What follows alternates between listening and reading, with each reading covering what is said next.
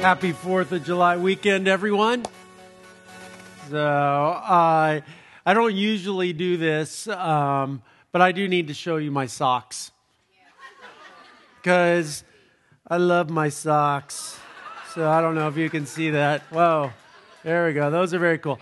Uh, actually, Pastor Eric and I have like this sock rivalry thing going on on Tuesdays. We, we compare socks and. Uh, uh, see who has the, the cooler socks. Uh, I'm not sure if it's really a rivalry for me because he's never had cooler socks than me.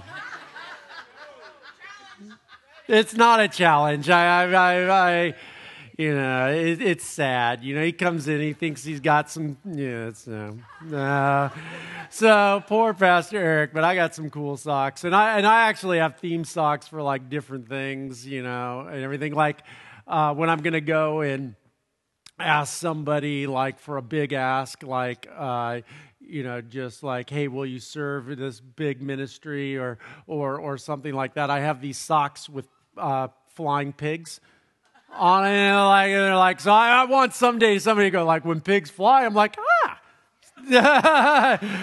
Welcome aboard. So, uh, good, good stuff. So, hey, we've been in a series called Gallery 13 where we've been looking at, at different um, followers of Christ, not necessarily the original 12 disciples, but different disciples, students of, of Jesus. And uh, we've looked at Paul and Peter, and then remember the crazy cutter guy and, and the first missionary. And uh, we looked at John the Baptist, and last week, Eric talked about uh, John the Beloved, right? And his uh, phrase was a disciple of Jesus is never too old. And uh, today we're going to be looking at, at Timothy, uh, who's a very young leader in, in the New Testament. Uh, he's a third generation Christian, uh, really unique kind of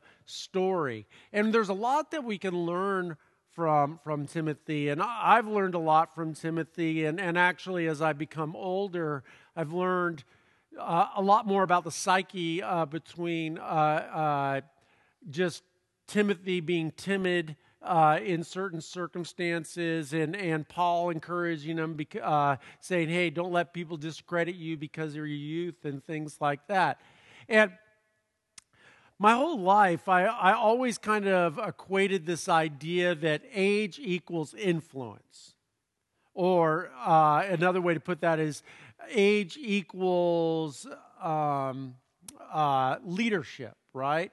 And, and when I was young, I just, I, I kind of looked at it because older people were, were the leaders. So I just figured, oh, you know, that, that must be what makes a leader. You have to be a certain age. So I I felt like I wanted to be a leader, but I always kind of like in the beginning felt like, oh, I have to wait. I have to wait till, you know, I lose hair or get some gray hair or or or something like that. And I think as I uh, have have grown as a leader and and and now I'm a maybe I'm not old, but a middle aged guy, uh, middle aged leader, I, I, look back and I, and I actually realize that, that age does not equal influence. Age does not equal uh, leadership, that, that it's something else this week i posted a couple of questions on my facebook wall just asking people you know what what are some characteristics of leaders that that you find appealing or you look for in a leader? And there's a whole bunch of different things you know uh, somebody's you know servant leader or somebody who's not too good to, to you know work uh, people who are honest things like that. There's a whole bunch of different kind of ideas. One that resonated with me was this idea of, of, of servant leadership. And not so much that, that you're working, but that, that your job as a leader is to serve others, serve the community in which you are leading. Whatever that answer is, I think in our discussion um, today that we'll be able, uh, through the lens of Paul and how he viewed Timothy, uh, that we can begin to unpack this idea of how to be a disciple when we are beginning our journey. And if you're not just beginning your journey, actually, the life of Timothy is pretty unique, where he has a very long ministry, and uh, we'll be able to look at what, what it means just to, to follow Jesus for the long haul. The one thing about Timothy is that, as far as like his character and, and things like that, a lot of what we know about Timothy, Timothy is through the lens of Paul. He was uh, a disciple of Paul in the, in, in the sense that he was a student of Paul. He, he learned how to be a pastor from Paul, he learned how uh, to be a leader from Paul. And in Acts chapter 16, uh, starting in verse 1 and 2, that we get Paul's first kind of uh, encounter with Timothy. Verse 1 says, Paul went to Derbe and then to Lystra, where there was a young disciple named Timothy. His mother was a Jewish believer, but his father was a Greek. Timothy was well thought of by the believers in Lystra and uh, Iconium. And then also we see in uh, 2 Timothy, uh, when a letter that Paul wrote later, um, he wrote about Timothy. He says, I remember your genuine faith, for you share the faith that was first filled with your grand, uh, from your grandmother Lois and your mother Eunice and I know that the same faith continues strong in you. And writing them this, this letter of encouragement. And here we see with, with Timothy this, this, uh, this character that, that is very unique in the New Testament because um, scholars are, are divided on this, but most likely that, that Timothy was already a follower of Christ when Paul met him also, Timothy comes from a very unique region in the ancient Near East, a place called Asia Minor, uh, uh, currently Turkey. And I have a map here uh, to kind of help us be. And I usually don't get into the map things. That's a you know an Eric Case thing, but uh, uh, but I think it's important to to to understand kind of who Timothy was and Timothy's worldview. Okay, so, you see right there on the right side of the map, there's Galatia. Now, you go straight down to that purple in between the two yellows there. You can see his town, Iconium. Now, this is a very unique region uh, in the history of the world. Uh, basically, the, uh, uh the uh, Macedonians came around the north and down into what that on this map says Galatia and settled it. And from there, uh, from there, the Hittite Empire in about 1200 BC uh, conquered them and basically established the first government in that in that region. Then, uh, then they were overtaken once again, uh, the Hellenization actually happened in that, in that whole region. The Greeks came in. In fact, in Greek mythology, Iconium is where uh, Perseus lopped off the head of Medusa. Okay, so so it's a, it's a, it's a place of of great historical um, great historical kind of significance, but also has Greek mythology woven through it. Now, from there, the, uh, the Persian king Cyrus came in and conquered the Greeks, and it kind of went back and forth. And, and what we see is this great kind of uh, changing of the guard back and forth politically. Then, when uh, the third century BC came in, the Greeks uh, conquered it once again, but they only held it for about 50 years before the Gauls, the pagan, the barbarians, ah, you know, came down and they conquered that uh, whole area. Now, the Gauls named it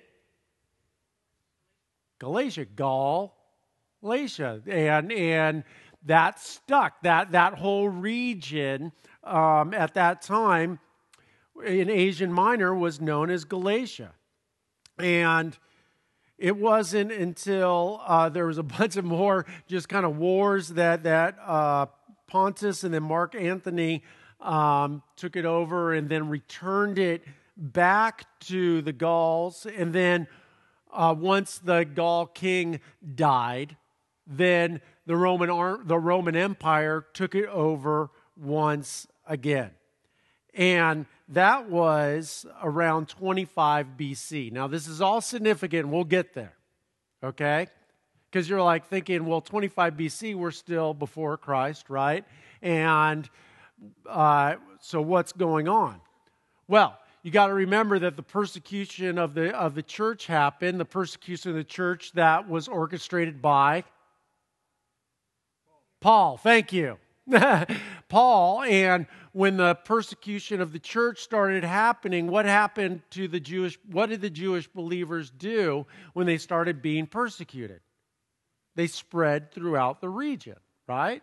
So they spread up. You can see Jerusalem down at the bottom right there at the, at the bottom. They spread up, and you can see at the top of Syria there, where Antioch, where the first Christian church was established. And then you know, they moved over into Galatia. And then Paul, in his first missionary journey in about 47 AD, uh, meets Timothy and Eunice and Lois. Now, what kind of person did Paul meet? How, what was Timothy as a young man? What being brought up by his mother and his grandmother uh, because, in, in faith because his father was a Greek, right? And he was basically spiritually checked out. He was raised uh, uh, the, the, spiritual leaders in the home, or his grandmother, mother. What kind of worldview did he have? He, yeah, he had some stability in the Roman Empire, but he lived in a region that that its whole history that there was no political stability. That basically was this place where, where you know, kings changed just on a regular basis. It reminds me of a story that uh, a church had, had gone through a series of pastors, and uh, but kept the same deacon board. And I remember this pastor saying that he was the the next uh, person who uh, came in to lead the church and he talked about some vision and then one of the deacons said i don't want to go there. And he's like well i'm the pastor. He's like look i was here before you and i was here after i'm going to be here after you. You know this idea that that there's nothing permanent. And timothy uh, perhaps had this kind of view. And pretty much because probably his grandmother and mother told him about the changing of the guard. That this was probably stories that they told around the dinner table. For instance, my, my grandmother and, and my mom told me stories about World War II. They lived in London, and uh, my mom and my grandmother told me a story about how my grandfather in London during the bombings in World War II, when Hitler would bomb London that my grandfather um, basically made a cage and then wrapped it in chicken wire. And during the bombing raids, that they would go down into the basement and that they would go into this, this cage and, and, and this chicken wire. And so when the if a bomb hit, that they would be safe, at least have a little cocoon uh, from the rubble. Now, my family is also Jewish and they were practicing Jews. And uh, my mom got sent away, and, and we also have uh, a lot of uh, uh, family in Poland at that time who were Jewish, and they were taken away to concentration camps. And these were stories that we told. One of my mom's dear friends, uh, Vera Shalom, uh, growing up that she would come over to our house and she was actually had the numbers that Hitler tattooed uh, on her. She was in the concentration camp. Now, I wasn't alive in World War II, you know, obviously. I'm not that old.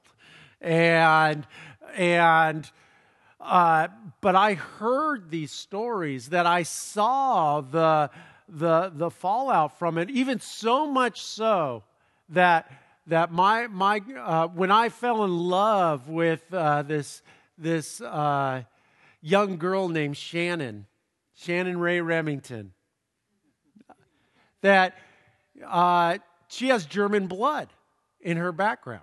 And we couldn't tell my grandmother because she would have freaked out.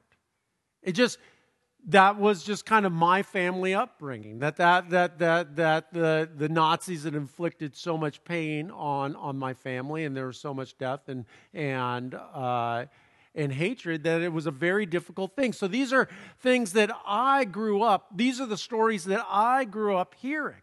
Well, we're only talking about 70 years here between the last changing of the garden. before that it happened again and again and again and and Lois and uh, Eunice must have heard stories from their mothers as well. And it may be one of the reasons why they turned to Christianity. That, that in all of this political turmoil, having uh, stability in Christ, having stability in the one true God, that, that they could say, you know what? Whoever is the king of the day, coming through this area that, that we know the ultimate king is King Jesus and he is on the throne for eternity. And these are the, the, the kind of the ideas that, that perhaps, now we don't know, but perhaps kind of uh, form the makeup of Timothy. One of the uh, kind of the leading kind of understandings of Timothy was that Paul called Timothy his true child in the faith. In 1 Timothy chapter 1 and verse 2, he says, I am writing to Timothy, my true son in the faith. And he says, May God the Father and Christ Jesus our Lord give you grace, mercy, and peace. His relationship with Paul was very, very close. That, that Paul was an apostle of Christ, and, and Timothy was, learned how to be a leader, learned how to be a follower of Christ, first from his grandmother and his mother, but then from Paul, that he traveled with Paul in this, this area of political unrest and, and not a whole lot of stability, at least historically, that, that he found stability in Christ, but not in the circumstances, as we'll learn later, but in the transcendent relationship that he experienced. That Timothy is actually uh, named and very dear to Paul, and he's named as a co author in Second Corinthians, Philippians, Colossians, 1st and 2nd Thessalonians, and Philemon. That, that uh, perhaps Timothy was the one who actually penned the words because Paul was very, uh, uh, he, he couldn't see very well. And, and so Paul would dictate the, the, the, the epistles to these churches that we have and we read. And it was probably Timothy who actually wrote the words. And I think a lot of ways that we can know Timothy through Paul. And if you turn your Bibles to 1 Corinthians in chapter 4, I think that even though this is Paul writing, I think that we get a, a real good understanding of what Timothy's life must have been like as he went on these missionary journeys and went with Paul and, and wrote with Paul and spent time with Paul. Starting in verse 8, Paul writes, and he's writing to the Corinthian church You think you already have everything you need. You think you are already rich. You have begun to reign in God's kingdom without us. I wish you really were reigning already, for then we would be reigning with you. Instead, sometimes I think God has put us apostles on display, like prisoners of war at the end of the victor's parade, commend, uh, condemned to die. We have become a spectacle to the entire world, to people and angels alike. And then listen to this next part, this, this next section, and just kind of get a glimpse of what Paul and Timothy's life must have been like. Our dedication to Christ makes us look like fools. But you claim to be so wise in Christ. We are weak, but you are so powerful. You are honored, but we are ridiculed. Even now we go hungry and thirsty, and we don't have enough clothes to keep warm.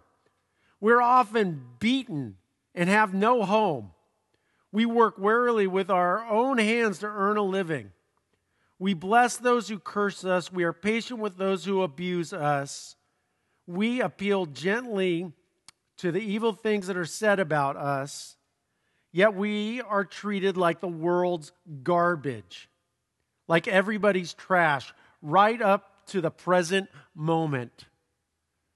This is like a great like recruitment flyer, right? Like sign me up. This sounds wonderful.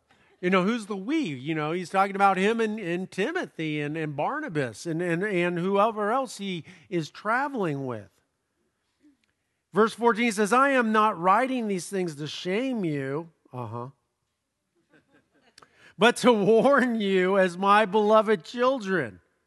For even if you had 10,000 others to teach you about Christ, you have only one spiritual father. For I became your father in Christ when I preached the good news to you. Now, listen to these next few sentences. So I urge you to imitate me that's why I have sent Timothy, my beloved and faithful child in the Lord. He will remind you of how I follow Christ Jesus, just as I teach in all the churches wherever I go. You see, Tim, Tim, Timothy, sorry, He's probably Tim by now, right? He's like a little Timothy, you know. He's been beaten, he's in prison, he's gone hungry. He can be Tim. Timothy has lived through this, that he has learned how to be a follower of Christ through these hardships. And you think about, about the, the, the list that, that Paul is talking about here about being beaten and being despised and being treated like garbage and all of these things. And and just the, the, dichotomy of like you think you're so powerful we are weak. You are honored we are despised. And this this is timothy's backdrop. This is timothy's life. This is timothy's context for following jesus. And paul says you know what timothy Take this letter to the church in Corinth. It's not a nice letter. It's like a come to Jesus, like literally letter, right? it's sad. And and Timothy's going there and he's and and saying like, you know what, Timothy, then you're going to stay there for a little bit, and you're going to teach them how to be followers of Christ because the, the, the church has lost its way. And you look at this, and I think it's very telling, especially for the rest of Timothy's life, that this foundation of learning how to be a leader, how to follow Christ, how to be a pastor in his time with Paul. It says in Acts chapter 16 that Timothy was well thought of by the other believers in his area. And I think that, that we start to see some clues of what makes somebody truly a leader, what makes somebody truly, uh, uh, gives somebody truly influence. And it's not age, because there's lots of people who are old who do not have influence. There are lots of people who uh, are old and they do not have leadership. And you're starting to see that, you know what? Those who look at themselves and say, you know what? I am here to serve in the name of Christ. That I am here to serve the, the people, not necessarily by bringing them, you know, tea and crumpets, but, but by looking at the needs of the community that they serve and with an integrity and longevity, serve them through the good and the bad and to constantly point them back to the, what the main thing is. Now, getting into church history uh, about, about Timothy, church history uh, says that eventually Timothy kept on growing in his influence and he became the bishop of Ephesus. Ramsey, could I get the map back up there again? There we go. Okay. Uh, if you go, you see Asia there. Uh, Ephesus is on the coast, on the west coast, west coast uh, of, of Asia. Sorry, can't help myself. Uh, so he goes over, over there and he becomes the, the bishop of, of, of uh, Ephesus and, and that area. And becomes very prominent. Uh, during his time there, and, and we don't know for sure how this happens, but I'm going to just tell you how I think it happened that Paul, uh, in his last missionary journey, you see, ends up in, in Rome there, and that's where he's imprisoned. And one of the things that he writes is that he, he wants Timothy to come visit him one last time. So, so you can see up the top left hand screen, you have Rome where Paul is, and you can see where uh, Ephesus is. You know, he couldn't just jump on JetBlue, you know, and, and jump over that. I mean, it was a, it was a major uh, undertaking for him, but it just kind of shows how much commitment he had to Paul and, and how much he, he cared for Paul and how much Paul cared for him. After Paul uh, uh, was, was martyred, he goes back to Ephesus and in the year 97, he's about 80 years old. And this is, I think, a pretty amazing story,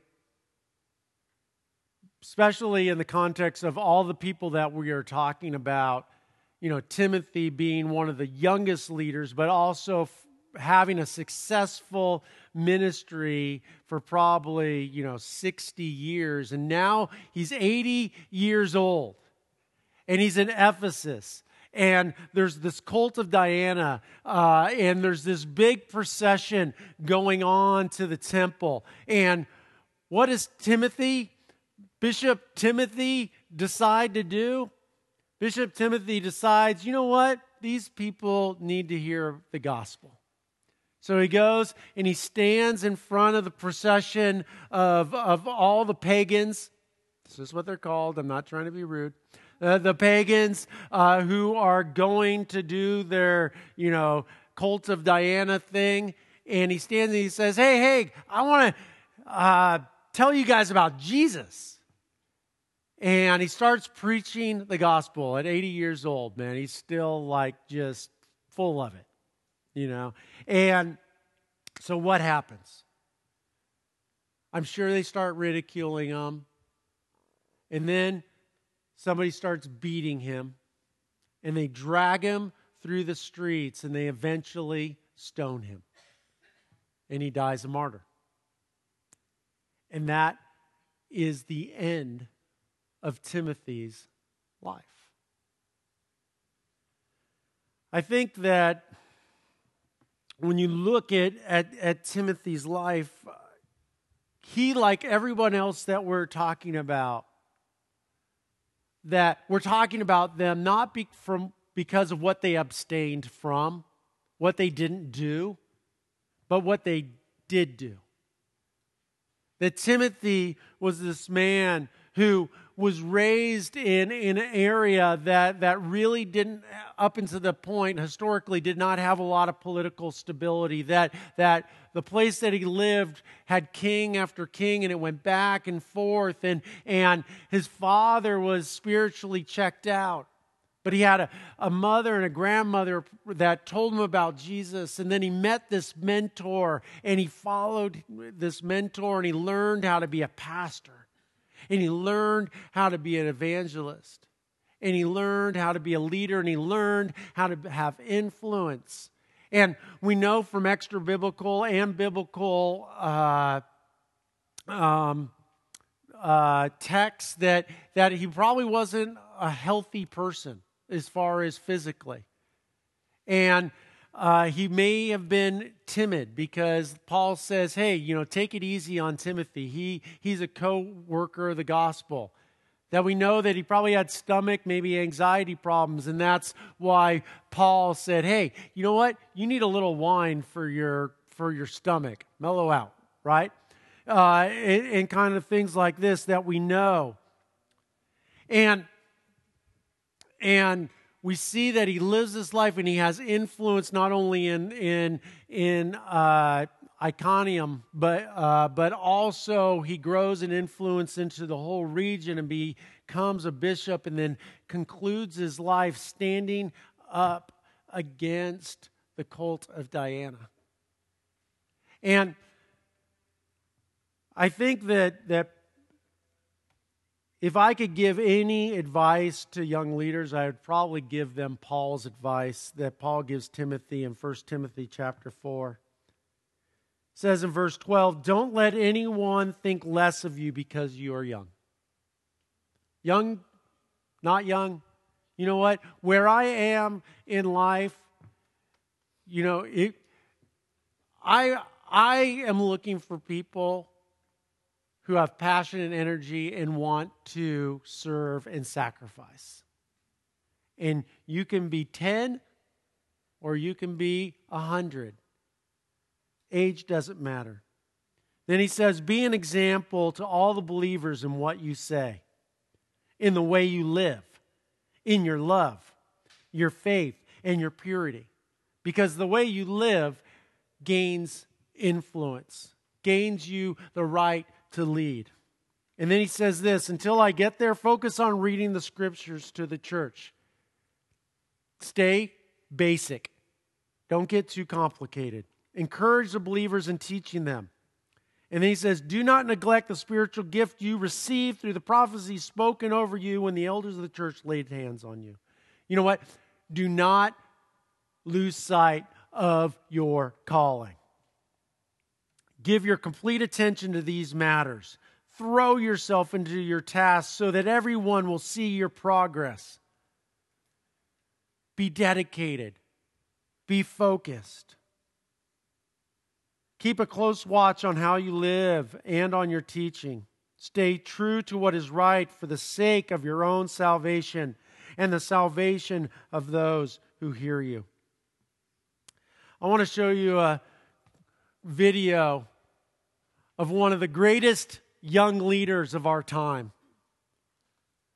Someone who has inspired me and perhaps has inspired you, and then we'll come back and, and I'll reveal the phrase it pays. So, watch this video with me.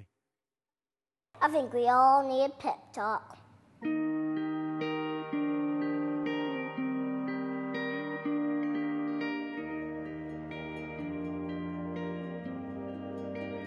The world needs you to stop being boring. Yeah, you. Boring is easy. Everybody can be boring, but you're gooder than that. Life is not a game, people. Life isn't a cereal either. Well, it is a cereal. And if life is a game, aren't we on the same team? I mean, really, right? I'm on your team, be on my team. This is life, people. You got air coming through your nose. You got heartbeat. That means it's time to do something. A poem. Two roads diverged in the woods, and I took the road less traveled. It hurt, man! Really bad. Rocks, thorns, and glass. My parts broke. Wah! Not cool, Robert Frost. But what if there really were two paths? I want to be in the one that leads to awesome. It's like that dude Journey said, don't stop believing unless you dream stupid. Then you should get a better dream. I think that's how it goes. Get a better dream and keep going. Keep going, keep going, and keep going. Will Michael Jordan have quit? Well, he did quit. No, he retired. Yeah, that's he retired. But before that, in high school, what if he quit when he didn't make the team? He would have never made Space Jam. And I love Space Jam. What will be your Space Jam? What will you create will make the world awesome? Nothing if you keep sitting there. That's why I'm talking to you today. This is your time. This is my time. It's our time. We can make every day better for each other. If we're all on the same team, let's start acting like it. We got work to do. We can cry about it or we can dance about it. We were made to be awesome. Let's get out there. I don't know everything. I'm just a kid. But I do know this. Because everybody's doing to give the world a reason to dance. So get to it.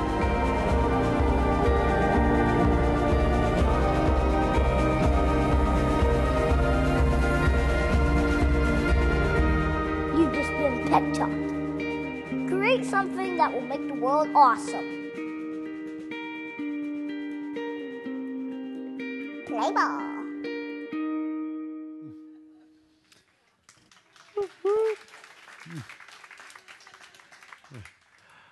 A disciple of Jesus is never too young.